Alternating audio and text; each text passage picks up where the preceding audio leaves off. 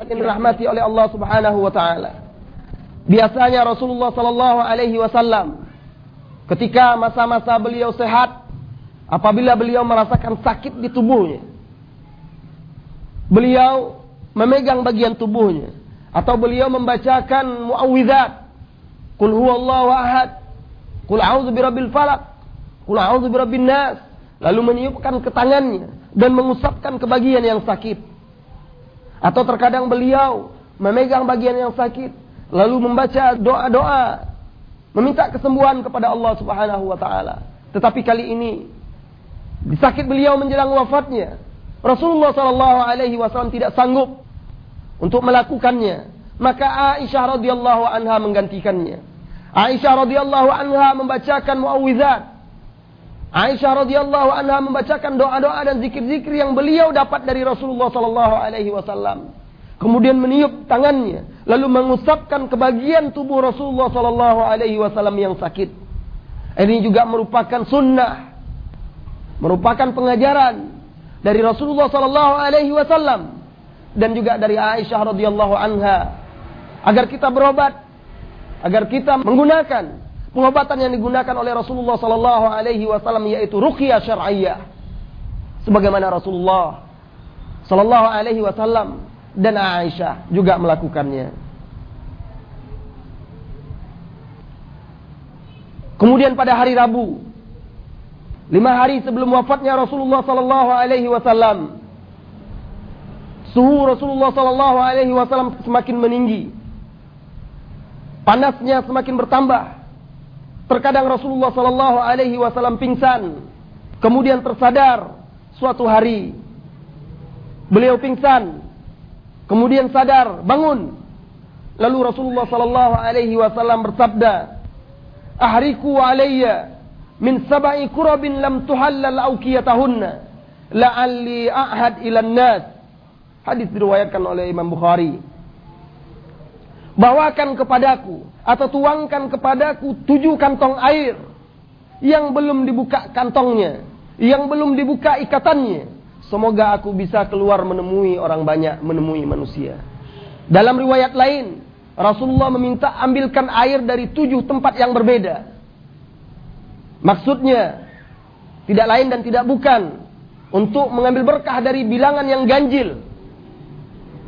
Dan juga karena air sebagaimana yang difirmankan oleh Allah Subhanahu wa taala. Wa ja'alna minal ma'i kullu syai'in hayy. Surah Al-Anbiya ayat 30. Dan kami jadikan dari air segala sesuatu berupa kehidupan. Air sebagaimana diajarkan oleh Rasulullah sallallahu alaihi wasallam dan juga dijelaskan oleh Ibnu Qayyim Al-Jauziyah di dalam kitabnya Tibbun Nabawi di salah satu bagian dari Zadul Ma'ad juga bisa digunakan untuk mengurangi panas ketika Rasulullah meminta air, itu adalah untuk mengurangi panas dan demamnya yang kian meninggi. Kemudian para sahabat atau istri-istri beliau, keluarga beliau yang hadir ketika itu memandikan Rasulullah sallallahu alaihi wasallam, menyiramkan ke tubuhnya air dari tujuh bejana sehingga Rasulullah sallallahu alaihi wasallam merasakan dirinya lebih segar Lalu Rasulullah Sallallahu Alaihi Wasallam masuk masjid dan duduk di atas mimbar. Kepala beliau masih diikat. Lalu beliau khutbah memberi wasiat kepada kaum muslimin yang hadir ketika itu. Di antaranya beliau bersabda, "La'natullahi 'alal yahud wan nasara, ittakhadhu qubur anbiya'ihim masajid." La'natullahi 'alal yahudi wan nasara, ittakhadhu qubur anbiya'ihim masajid. Rawahul Bukhari. Allah melaknat Yahudi dan Nasrani karena mereka menjadikan kuburan nabi-nabi mereka sebagai masjid. Di dalam riwayat lain, di hari-hari sakit Rasulullah sallallahu alaihi wasallam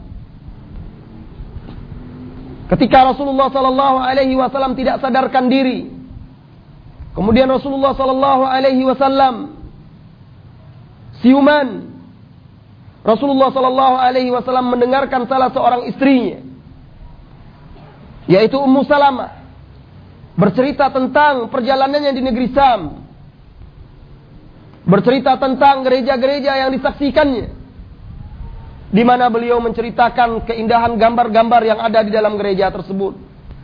Lantas Rasulullah Sallallahu Alaihi Wasallam bersabda, menegaskan bahwasanya mereka adalah seburuk makhluk. Innahum kaumun, sesungguhnya mereka adalah kaum. Idza matu fihim unasun salihun. Apabila ada orang-orang soleh yang mati di antara mereka, ittakhadhu kuburahum masajid. Mereka menjadikan kuburan mereka masjid. Wasawwaru tilka tilka tasawir. Lalu mereka melukis dan menggambar gambar-gambar tersebut. Rasulullah Sallallahu Alaihi Wasallam mengingatkan umatnya dari perbuatan orang-orang non Muslim, orang-orang Nasrani tersebut. Yang menjadikan kuburan-kuburan orang-orang soleh mereka sebagai masjid. Atau menguburkan orang-orang soleh di antara mereka di masjid di tempat-tempat ibadah, lalu menggambar-gambar dan melukis-lukis tokoh-tokoh mereka. Sehingga menyeret mereka untuk hulu bersikap melampaui batas, mengkultuskan tokoh-tokoh agama mereka dan orang-orang soleh di antara mereka. Suatu hari, masih di hari-hari sakitnya Rasulullah Sallallahu Alaihi Wasallam, sekelompok sahabat berkumpul di masjid, sahabat Ansar. Mereka mengingat majelis-majelis Rasulullah Sallallahu Alaihi Wasallam bersama mereka. Lalu mereka menangis terisak-isak, sedih ketika itu Rasulullah Sallallahu Alaihi Wasallam terbaring sakit. Lewatlah Abu Bakar dan Abbas radhiyallahu anhuma. Mereka bertanya, "Mayubkikum? Kenapa kalian menangis?" Qalu, sahabat Ansar berkata, "Zakarna majlisan Nabi sallallahu alaihi wasallam minna." Kami teringat majlis Rasulullah sallallahu alaihi wasallam bersama kami. Lalu Abu Bakar dan Abbas masuk menemui Rasulullah sallallahu alaihi wasallam dan menceritakan tentang kondisi dan keadaan sahabat Ansar ketika itu. Rasulullah Sallallahu Alaihi Wasallam sangat mencintai sahabat Ansar karena mereka lah yang menerima beliau, yang membela beliau tatkala beliau diusir, tatkala beliau pergi meninggalkan kampung halaman mereka. Mereka lah sahabat-sahabat Ansar yang telah mengorbankan harta, benda dan jiwa mereka untuk perjuangan Islam, menegakkan agama Allah, membela Rasulullah sallallahu alaihi wasallam tatkala Rasulullah sallallahu alaihi wasallam mendengar perkataan Abu Bakar tentang Ansar, Rasulullah sallallahu alaihi wasallam memaksakan dirinya keluar dari kamarnya. Rasulullah sallallahu alaihi wasallam memaksakan dirinya keluar dari kamarnya dengan susah payah. Lalu naik ke atas mimbar, memuji Allah, menyanjungnya. Kemudian beliau bersabda, "Usikum bil ansar." Usikum bil ansar. Aku wasiatkan kalian agar berlaku baik terhadap sahabat-sahabat ansar. Fa innahum kursi wa aibati. Sesungguhnya mereka lah bala bantuanku. Sesungguhnya mereka lah yang telah menolongku. Dan sesungguhnya mereka lah yang menyimpan rahasiaku. Tempat orang-orang kepercayaanku. Waqad qadau alladhi alaihim. Mereka telah menunaikan kewajiban-kewajiban mereka Fakbalu min muhsinihim wa tajawazu an musiihim. Terimalah. Terimalah yang orang-orang baik di antara mereka dan maafkanlah yang berlaku salah di antara mereka. Hadis sahih diriwayatkan oleh Imam Al-Bukhari. Kaum muslimin dan muslimah rahimakumullah. Wasiat Rasulullah sallallahu alaihi wasallam ini menunjukkan betapa besarnya kedudukan sahabat Rasulullah menunjukkan betapa besarnya kedudukan sahabat Ansar. Wajib bagi kita untuk mencintai sahabat Rasulullah sallallahu alaihi wasallam. Wajib bagi kita untuk menadani mereka. Wajib bagi kita untuk membela mereka. Wajib bagi kita untuk membela kehormatan mereka dari kedustaan-kedustaan orang-orang yang berusaha merusak kehormatan sahabat-sahabat Rasulullah sallallahu alaihi wasallam. Seperti orang-orang Rafidhah, orang-orang Syiah yang mengkafirkan sebagian besar sahabat Rasulullah sallallahu alaihi wasallam. Seperti orang-orang Syiah yang mengkufurkan atau yang menghujat sebagian besar sahabat-sahabat Rasulullah sallallahu alaihi wasallam. Kaum muslimin yang dirahmati oleh Allah Subhanahu wa taala. Tatkala Rasulullah sallallahu alaihi wasallam dalam khutbahnya tersebut menasihati umatnya menunjukkan mereka kepada kebaikan, berwasiat dan mengingatkan mereka dari keburukan. Rasulullah sallallahu alaihi wasallam mulai mengisyaratkan kembali tentang semakin dekatnya ajal yang akan menjemput beliau. Di antara yang beliau katakan ketika itu, Inna abdan, kata beliau kepada kaum muslimin, ada seorang hamba, khayyarahullah, Allah. Memberikannya pilihan, an yu'tiyahu min zuratid dunya masya, wa bainama indah, Allah memberikan pilihan kepada hamba ini, antara perhiasan dunia apa pun yang dia inginkan dan antara apa yang ada di sisi Allah. Tatkala Abu Bakar As-Siddiq mendengar ucapan Rasulullah sallallahu alaihi wasallam ini, meneteslah air matanya. Beliau menangis terisak-isak di hadapan sahabat yang lainnya. Sehingga sahabat yang lainnya heran. Kenapa pula Abu Bakar menangis? Ketika Rasul mengatakan ada seorang hamba diberi pilihan antara perhiasan dunia dan seluruh yang dikehendakinya dengan apa yang ada di sisi Allah. Kenapa pula dia menangis? Mereka tidak paham. Hamba yang dimaksud itu adalah Rasulullah sallallahu alaihi wasallam. Sementara Abu Bakar paham yang dimaksud oleh Rasulullah adalah dirinya sendiri. Yang dimaksud oleh Rasulullah sallallahu alaihi wasallam adalah dirinya sendiri. Beliaulah hamba tersebut. Beliaulah yang telah memilih apa yang ada di sisi Robnya.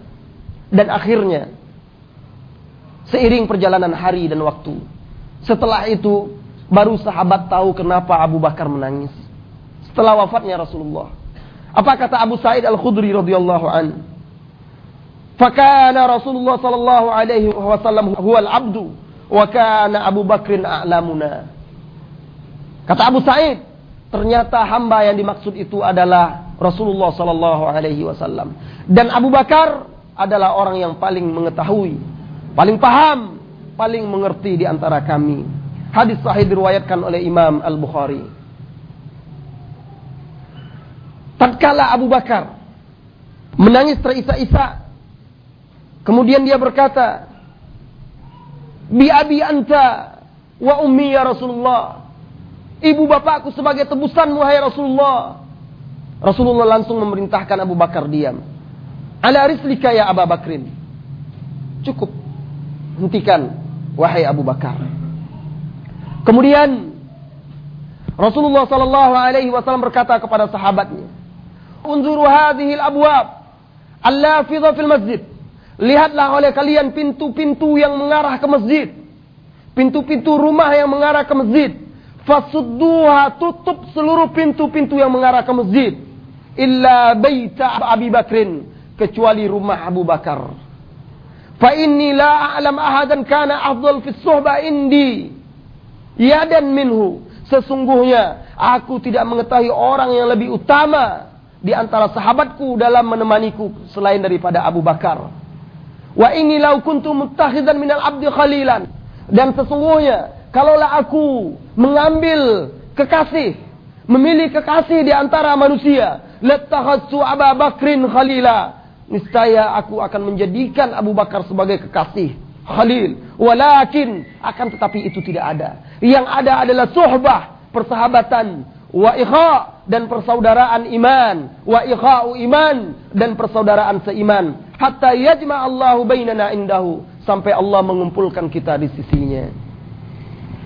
Wasiat Rasulullah sallallahu alaihi wasallam ini juga merupakan isyarat bahwasanya beliau akan menyerahkan urusan pimpinan ini kepada Abu Bakar.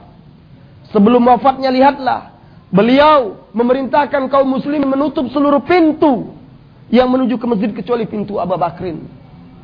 Ini menunjukkan bahwasanya Abu Bakar adalah sahabat yang paling utama. Bahkan dengan tegas beliau mengatakan kalau seandainya beliau mengambil kekasih dari manusia, beliau akan menjadikan Abu Bakar sebagai kekasih. Nah lantas kenapa ada sebagian orang seperti Syiah Syiah Rafidah yang ada di Iran di dalam buku-buku mereka, di dalam akidah dan keyakinan mereka, mereka mengatakan Abu Bakar dan Umar adalah berhala. Mereka mengatakan dan mengkufurkan Abu Bakar dan Umar. Terlaknatlah orang-orang yang mengkufurkan sahabat yang paling utama setelah Rasulullah sallallahu alaihi wasallam. Kemudian sakit Rasulullah Shallallahu Alaihi Wasallam bertambah parah. di hari Kamis. Empat hari sebelum wafatnya Rasulullah Sallallahu Alaihi Wasallam. Sakit Rasulullah Sallallahu Alaihi Wasallam bertambah parah. Ibnu Abbas apabila teringat hari Kamis, beliau menangis. Beliau berkata, Yaumal Khamis, hari Kamis. Wa ma yaumul Khamis, tahukah kalian apa hari Kamis itu? Hari di mana istadda bi Rasulullah sallallahu alaihi wasallam waj'ahu. Hari di mana sakit Rasulullah sallallahu alaihi wasallam kian parah. Rasulullah sallallahu alaihi wasallam ketika itu bersabda, "Halummu aktubu lakum kitaban lan tadillu ba'dahu." Kemari. Ketika Rasulullah terbaring sakit di hari Kamis tersebut, Rasulullah sallallahu alaihi wasallam memanggil sahabat yang ada. Kemari. Bawakan juru tulis agar aku menuliskan untuk kalian sesuatu agar kalian tidak sesat setelahnya. Beliau ingin menuliskan wasiat-wasiatnya. Ketika itu di rumah di antara kaum muslimin di dalam kamar Rasulullah ada Umar bin Khattab. Umar berkata, "Qad ghaliba alaihi al-waja' wa indakum Qur'an, hasbukum kitabullah." Apa kata Umar? Rasulullah sakitnya semakin parah. Mungkin Rasulullah berkata itu karena sakit. Mengigau. Biasa orang sakit kadang-kadang tidak sadar ucapannya. Apa kata Umar? Rasulullah sakit. Mungkin dia tidak sadar mengucapkan kata-katanya. Cukup jangan dengar. Cukup bagi kalian Al-Quran. Al-Quran sudah ada kitabullah. Akhirnya, Ahlul Bait dan orang-orang yang ada di sisi Rasulullah ketika itu berbeda pendapat. Berselisih paham. Di antara mereka ada yang mengatakan, dekatkan buku dan pena kepada Rasulullah Sallallahu Alaihi Wasallam. Biar catat apa yang dikatakan oleh Rasulullah. Di antaranya ada yang mengikuti pendapat Umar tidak setuju. Sehingga mereka berbeda pendapat dan meninggi suara mereka. Berdebat satu sama lainnya. Akhirnya Rasulullah Sallallahu Alaihi Wasallam marah. Lalu Rasulullah Sallallahu Alaihi Wasallam berkata, Kumu anni, pergi, pergi. Tinggalkan saya. Tatkala sahabat berbeda pendapat, berselisih paham, saling berdebat di sisinya Rasulullah marah. Lalu Rasulullah berkata, Kumu anni, tinggalkan aku.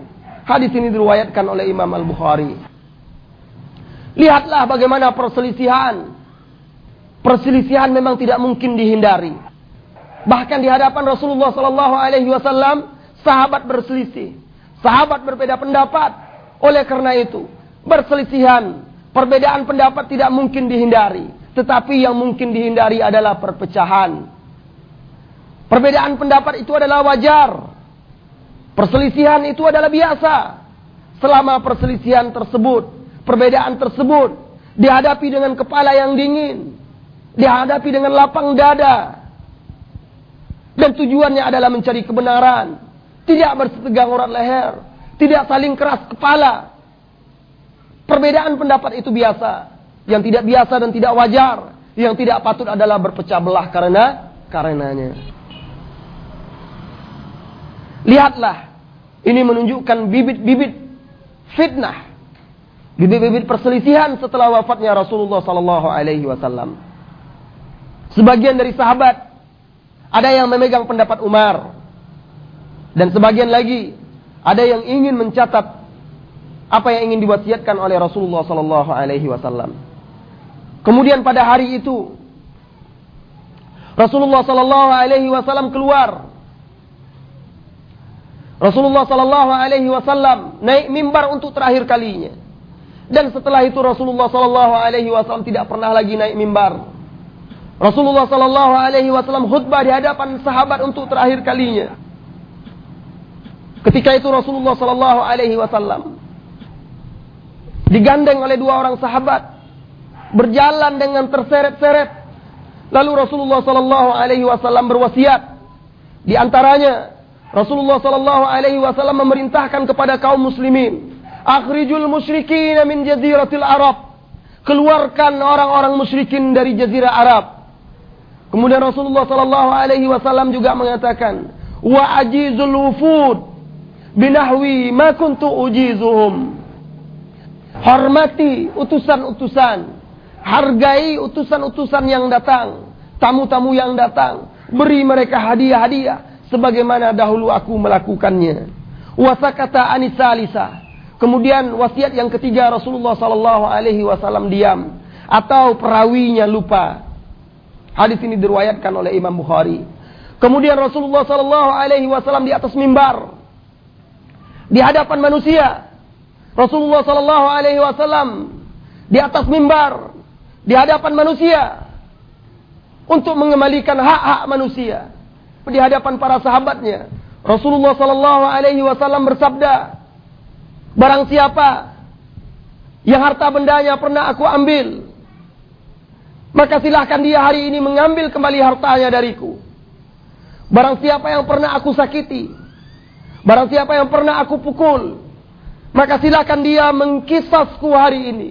Subhanallah. Di hadapan para sahabat, di tengah sakitnya Rasulullah sallallahu alaihi wasallam.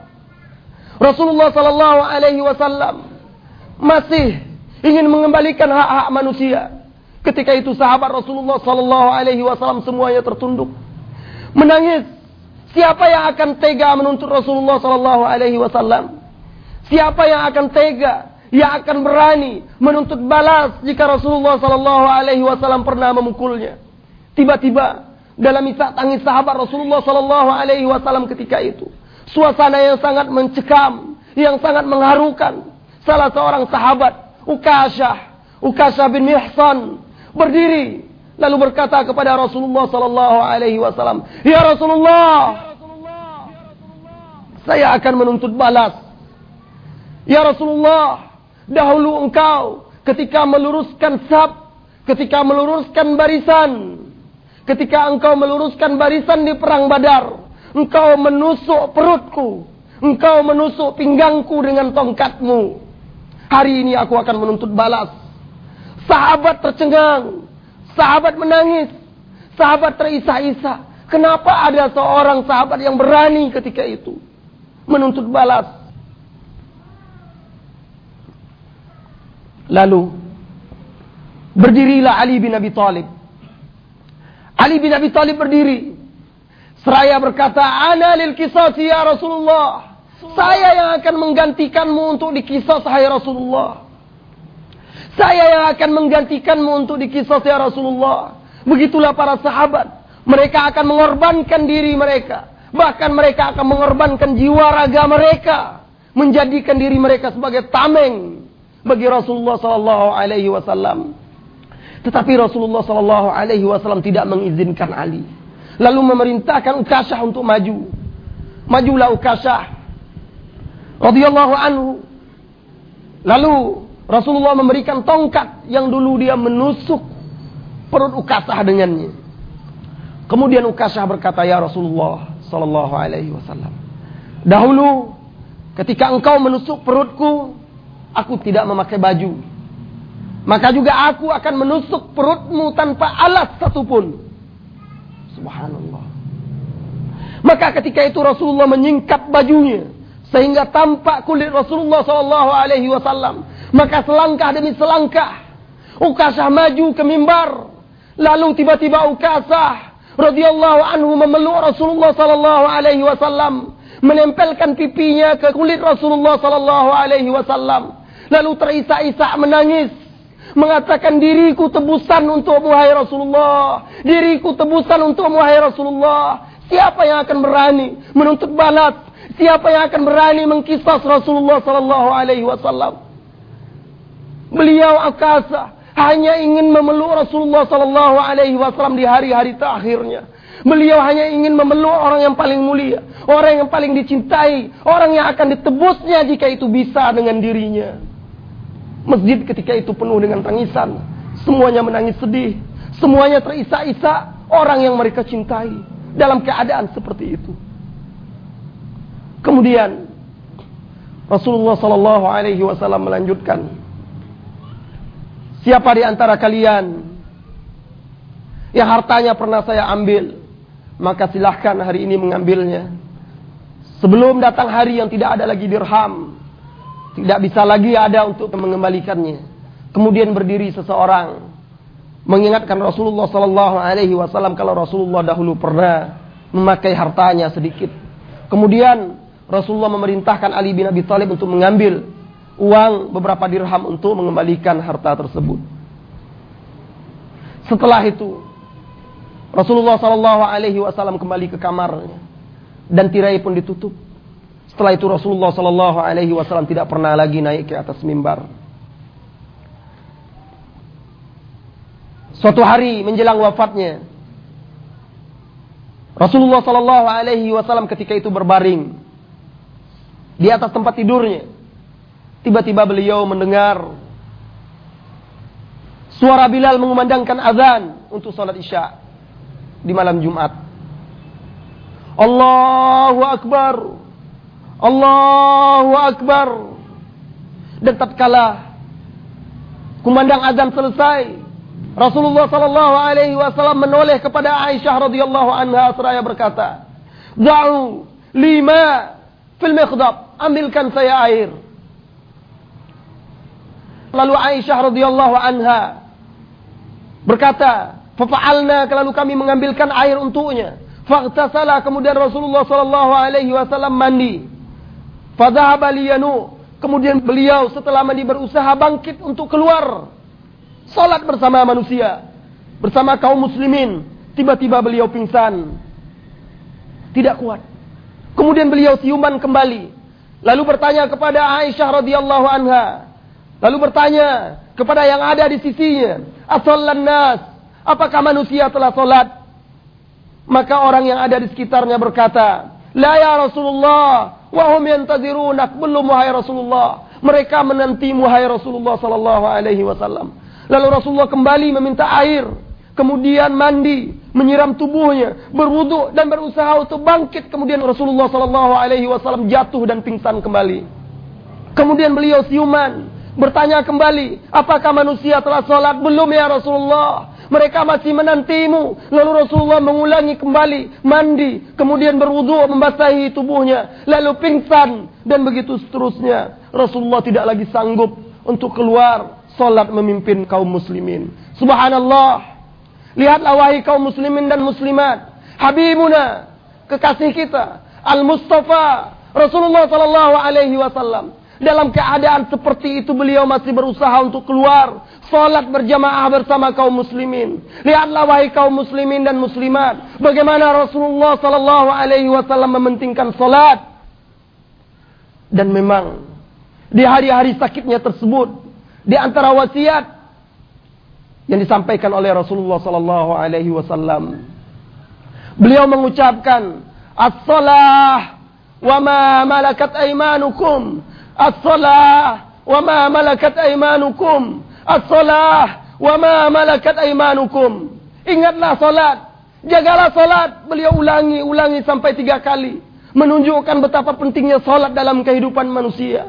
Alangkah meruginya orang-orang yang bersaksi tiada yang patut diibadati selain Allah. Orang-orang yang bersaksi bahwasanya Muhammad Rasulullah, lalu dia tidak mengerjakan salat, lalu dia meninggalkan salat yang merupakan tiang agamanya. Alangkah meruginya mereka. Orang-orang yang melalaikan wasiat Rasulullah sallallahu alaihi wasallam ini, lalu mengaku mencintainya, lalu mengaku mencintainya, lalu mengaku memuliakannya hanya sekedar sekali setahun dengan memperingati dan merayakan hari lahirnya, melalaikan wasiat-wasiatnya. Di manakah cinta kita kepada Rasulullah? Di manakah pemuliaan kita? Di manakah penghargaan kita terhadap Rasulullah sallallahu alaihi wasallam sementara kita tidak menunaikan wasiatnya ini? Kaum muslimin dan muslimat yang dirahmati oleh Allah Subhanahu wa taala.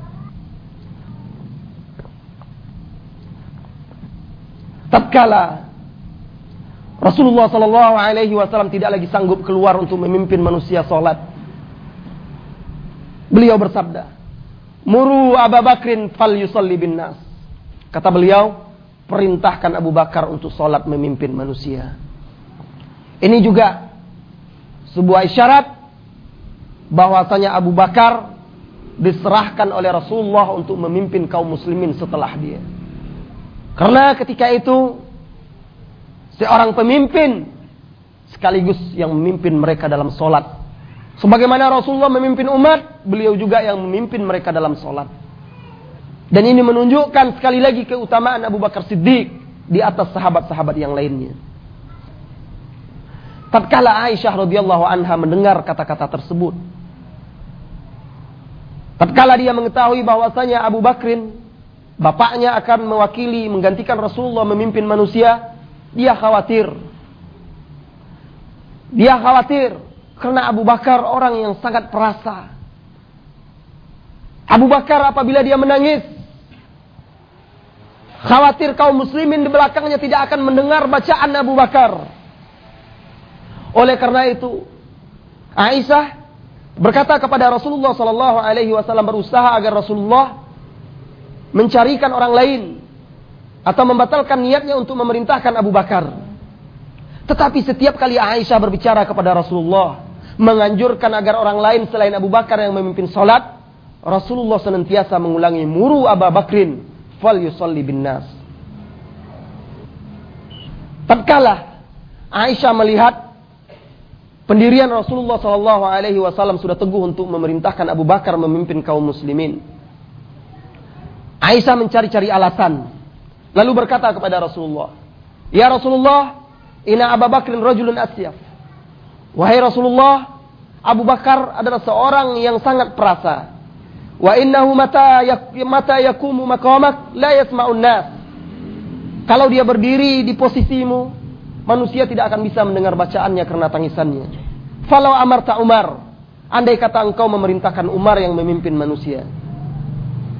Akhirnya, karena mereka, Aisyah, dan juga istri yang lainnya Hafsah, terus menerus berusaha untuk mengalihkan Rasulullah Sallallahu Alaihi Wasallam. Akhirnya Rasulullah berkata kepada mereka, Mah, diam, mah, cukup, Inna kunna la antunna sawahiba Yusuf. Kalian ini betul-betul persis seperti perempuan-perempuan dahulu yang mengelabui Yusuf. Maksudnya memang perempuan ini seperti itu. Tidak pernah putus asa, berusaha untuk mengalihkan keinginan laki-laki. Seperti itulah maksudnya sebagaimana dahulu wanita-wanita menipu daya Yusuf. Akhirnya Rasulullah Sallallahu Alaihi Wasallam kembali mengulangi muru Abu Bakrin yusalli bin nas. Hadis sahih diriwayatkan oleh Imam Bukhari. Kemudian hari Jumat dan hari Sabtu dan seterusnya sampai hari Senin wafatnya Rasulullah sallallahu alaihi wasallam. Abu Bakarlah yang memimpin kaum muslimin salat. Pada hari Ahad Rasulullah sallallahu alaihi wasallam merasakan dirinya agak ringan agak enteng. Waktu itu sholat zuhur, maka keluarlah Rasulullah Sallallahu Alaihi Wasallam diapit oleh dua orang sahabat dengan menyeret-nyeret kakinya di bumi karena sudah tidak kuat lagi untuk menopang badannya. Sementara Abu Bakar sedang sholat bersama kaum muslimin. Tatkala Abu Bakar melihat Rasulullah sallallahu alaihi wasallam muncul karena kamar Aisyah radhiyallahu anha pintunya itu adalah di depan. Sehingga kalau Rasulullah keluar, kaum muslimin pasti melihatnya di sab terdepan. Sama dengan sebaris dengan sab terdepan. Tatkala Abu Bakar radhiyallahu an melihat Rasulullah sallallahu alaihi wasallam muncul, Abu Bakar bergerak untuk mundur, mempersilahkan Rasulullah Sallallahu Alaihi Wasallam untuk memimpin salat. Tetapi Rasulullah Sallallahu Alaihi Wasallam memberi isyarat agar Abu Bakar tidak usah mundur dan tetap di tempatnya. Kemudian Rasulullah Sallallahu Alaihi Wasallam duduk di samping Abu Bakar, di sebelah kiri Abu Bakar. Maka Rasulullah Sallallahu Alaihi Wasallam memimpin salat dan Abu Bakar berdiri di sampingnya mengikuti salat Rasulullah sallallahu alaihi wasallam dan manusia mengikuti salat Abu Bakar As-Siddiq radhiyallahu anhu. Kaum muslimin dan muslimat yang dirahmati oleh Allah Subhanahu wa taala. Hari Senin itulah dia hari wafatnya Rasulullah sallallahu alaihi wasallam. Hari Senin Tepatnya di bulan Rabiul Awal. Ketika sholat subuh. Abu Bakar sedang memimpin kaum muslimin salat. Rasulullah sallallahu alaihi wasallam keluar menyingkap tabir pintunya. Memandang para sahabat kaum muslimin yang salat dengan barisan yang rapi. Di belakang imam mereka Abu Bakar Siddiq. Rasulullah sallallahu alaihi wasallam memandang sahabatnya pandangan yang terakhir. Rasulullah Sallallahu Alaihi Wasallam memandang sahabatnya pandangan perpisahan. Ketika itu, beliau memaksakan dirinya. Akan tetapi, beliau tersenyum melihat barisan kaum muslimin yang rapi, melihat salat mereka yang khusyuk. Wajah beliau berbinar, bersinar, memancarkan cahaya tersenyum sehingga hampir-hampir sahabat Rasulullah sallallahu alaihi wasallam terfitnah. Hampir-hampir saja sebagaimana yang dituturkan oleh Anas bin Malik. Kaum muslimin terfitnah sehingga hampir-hampir saja mereka keluar dari solatnya saking gembira melihat Rasulullah sallallahu alaihi wasallam tersenyum dengan wajah yang bersinar-sinar. Kata Anas menceritakan keadaan dan pemandangan ketika itu. Wahammal muslimun an yaftatinu fi salatihim farha bi Rasulillah sallallahu alaihi wasallam. Hampir saja kaum muslimin bubar dari salatnya karena gembiranya melihat Rasulullah. Mereka mengira Rasulullah telah sembuh karena wajah Rasulullah bersinar bagaikan rembulan. Tetapi Rasulullah sallallahu alaihi wasallam memberikan isyarat dengan tangannya agar mereka meneruskan salat mereka. Rasulullah senang Rasulullah gembira melihat keadaan kaum muslimin yang sholat dengan barisan yang rapi. Wahai kaum muslimin, bagaimana jikalau Habibun al-Mustafa sallallahu alaihi wasallam melihat barisan sab kita hari ini? Bagaimana Rasulullah jika dia melihat kondisi sholat kaum muslimin yang centang perenang, yang barisan mereka tidak lurus, tidak rapi dan tidak rata yang mereka saling berselisih satu sama lainnya dalam barisan solat. Rasulullah tidak akan tersenyum melihat kita sebagaimana dia tersenyum melihat sahabat-sahabatnya ketika itu. Kemudian beliau menutup tirai. Beliau menutup kain pintunya. Dan itulah hari terakhir beliau melihat para sahabatnya. Itulah hari-hari beliau menutup usianya. Lalu beliau masuk ke kamarnya dan kembali berbaring. Hadis ini diriwayatkan oleh Imam Bukhari. Anas bin Malik ketika itu berkata, waktu melihat Rasulullah wasallam tersenyum. Wa ma ra'aitu Rasulullah sallallahu alaihi wasallam ahsana hay'ah minhu tilka Dan aku tidak pernah melihat Rasulullah lebih bagus lebih tampan, lebih elok daripada saat itu. Dan tatkala waktu duha semakin meninggi, Nabi Shallallahu Alaihi Wasallam memanggil Fatimah radhiyallahu anha. Maka datanglah Fatimah putrinya yang tercinta, pemimpin wanita-wanita sorga. Beliau masuk menemui ayahnya yang tercinta radhiyallahu anha. Beliau melihat ayahnya terbaring, lemah, didera oleh sakit. Biasanya Rasulullah Sallallahu Alaihi Wasallam apabila putrinya datang, beliau berdiri menyambut putrinya, lalu mengecup antara dua mata putrinya, kemudian mendudukkan di sisinya. Akan tetapi kali ini Rasulullah Sallallahu Alaihi Wasallam hanya menoleh, memandang putrinya. Hanya itu yang sanggup dilakukan oleh Rasulullah Sallallahu Alaihi Wasallam.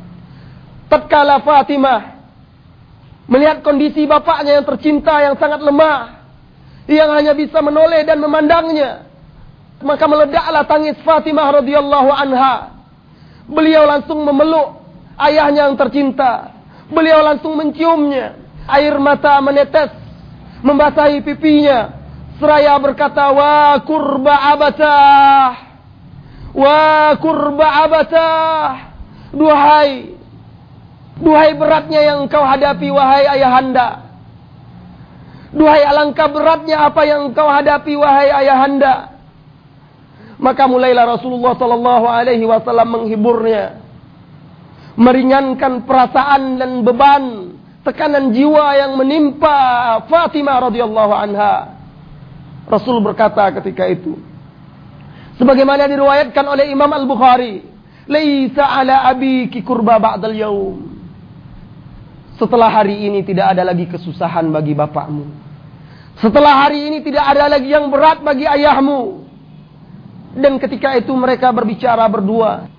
Rasulullah sallallahu alaihi wasallam berbisik kepada Fatimah radhiyallahu anha. Tiba-tiba Fatimah menangis.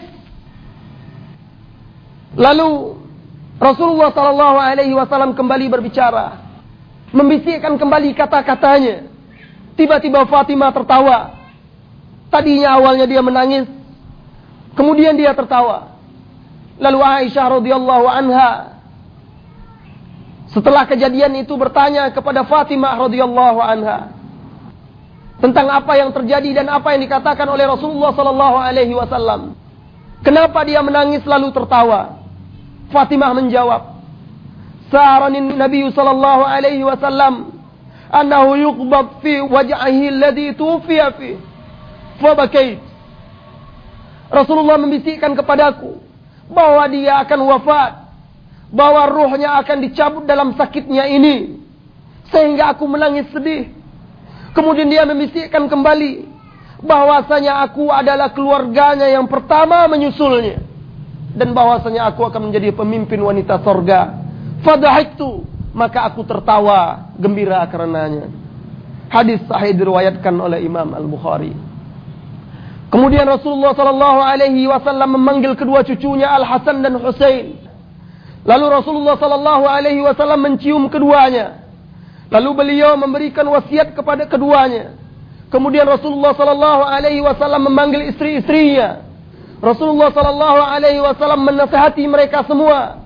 Rasulullah sallallahu alaihi wasallam berwasiat kepada mereka. Rasulullah sallallahu alaihi wasallam mengingatkan mereka. Lalu ketika itu masuk pula Usama bin Zaid. Usama bin Zaid yang digelari hibbu hibbi Rasulullah sallallahu alaihi wasallam. Kecintaan orang yang dicintai oleh Rasulullah sallallahu alaihi wasallam. Usianya ketika itu 18 tahun. Usama yang sebelum atau menjelang wafatnya Rasulullah sallallahu alaihi wasallam dipilih oleh Rasulullah untuk memimpin pasukan yang akan dikirim ke Syam memerangi orang-orang kufar Romawi. Masuk Usama bin Zaid tatkala Rasulullah sallallahu alaihi wasallam melihatnya. Rasulullah sallallahu alaihi wasallam memanggilnya. Kemudian Rasulullah mengangkat tangannya ke atas langit lalu memegang kepalanya. Diulang oleh Rasulullah sallallahu alaihi wasallam. Apa kata Usama? Maka aku tahu bahwasanya Rasulullah sallallahu alaihi wasallam mendoakanku. Riwayat ini dikeluarkan oleh Ibnu Hisham di dalam kitab sirahnya. Tatkala Rasulullah Sallallahu Alaihi Wasallam selesai memberikan wasiat kepada istri-istrinya, kepada anak cucunya, sakitnya kian bertambah. Terkadang terdengar Rasulullah Sallallahu Alaihi Wasallam menahan rasa sakitnya, nampak dari raut wajahnya. Bahkan Rasulullah Sallallahu Alaihi Wasallam pernah berkata kepada Aisyah, wahai Aisyah, aku merasakan sakitnya bekas racun yang mengenaiku ketika di Khaybar. Terasa sakit di mulut Rasulullah sallallahu alaihi wasallam. Abdurrahman bin Auf ketika itu bertanya kepada Rasulullah sallallahu alaihi wasallam, "Ya Rasulullah, engkau merasakan sakit sebagaimana kaum muslimin merasakan sakit?" Rasulullah sallallahu alaihi wasallam menjawab, "Bala." Benar bahkan aku merasakan sakit dua kali lipat dari kaum muslimin. Lalu Abdurrahman bin Auf mengatakan, dan itu karena engkau juga mendapatkan pahala dan ganjaran dua kali lipat dibandingkan kaum muslimin ya Rasulullah. Lalu Rasulullah sallallahu alaihi wasallam membenarkan.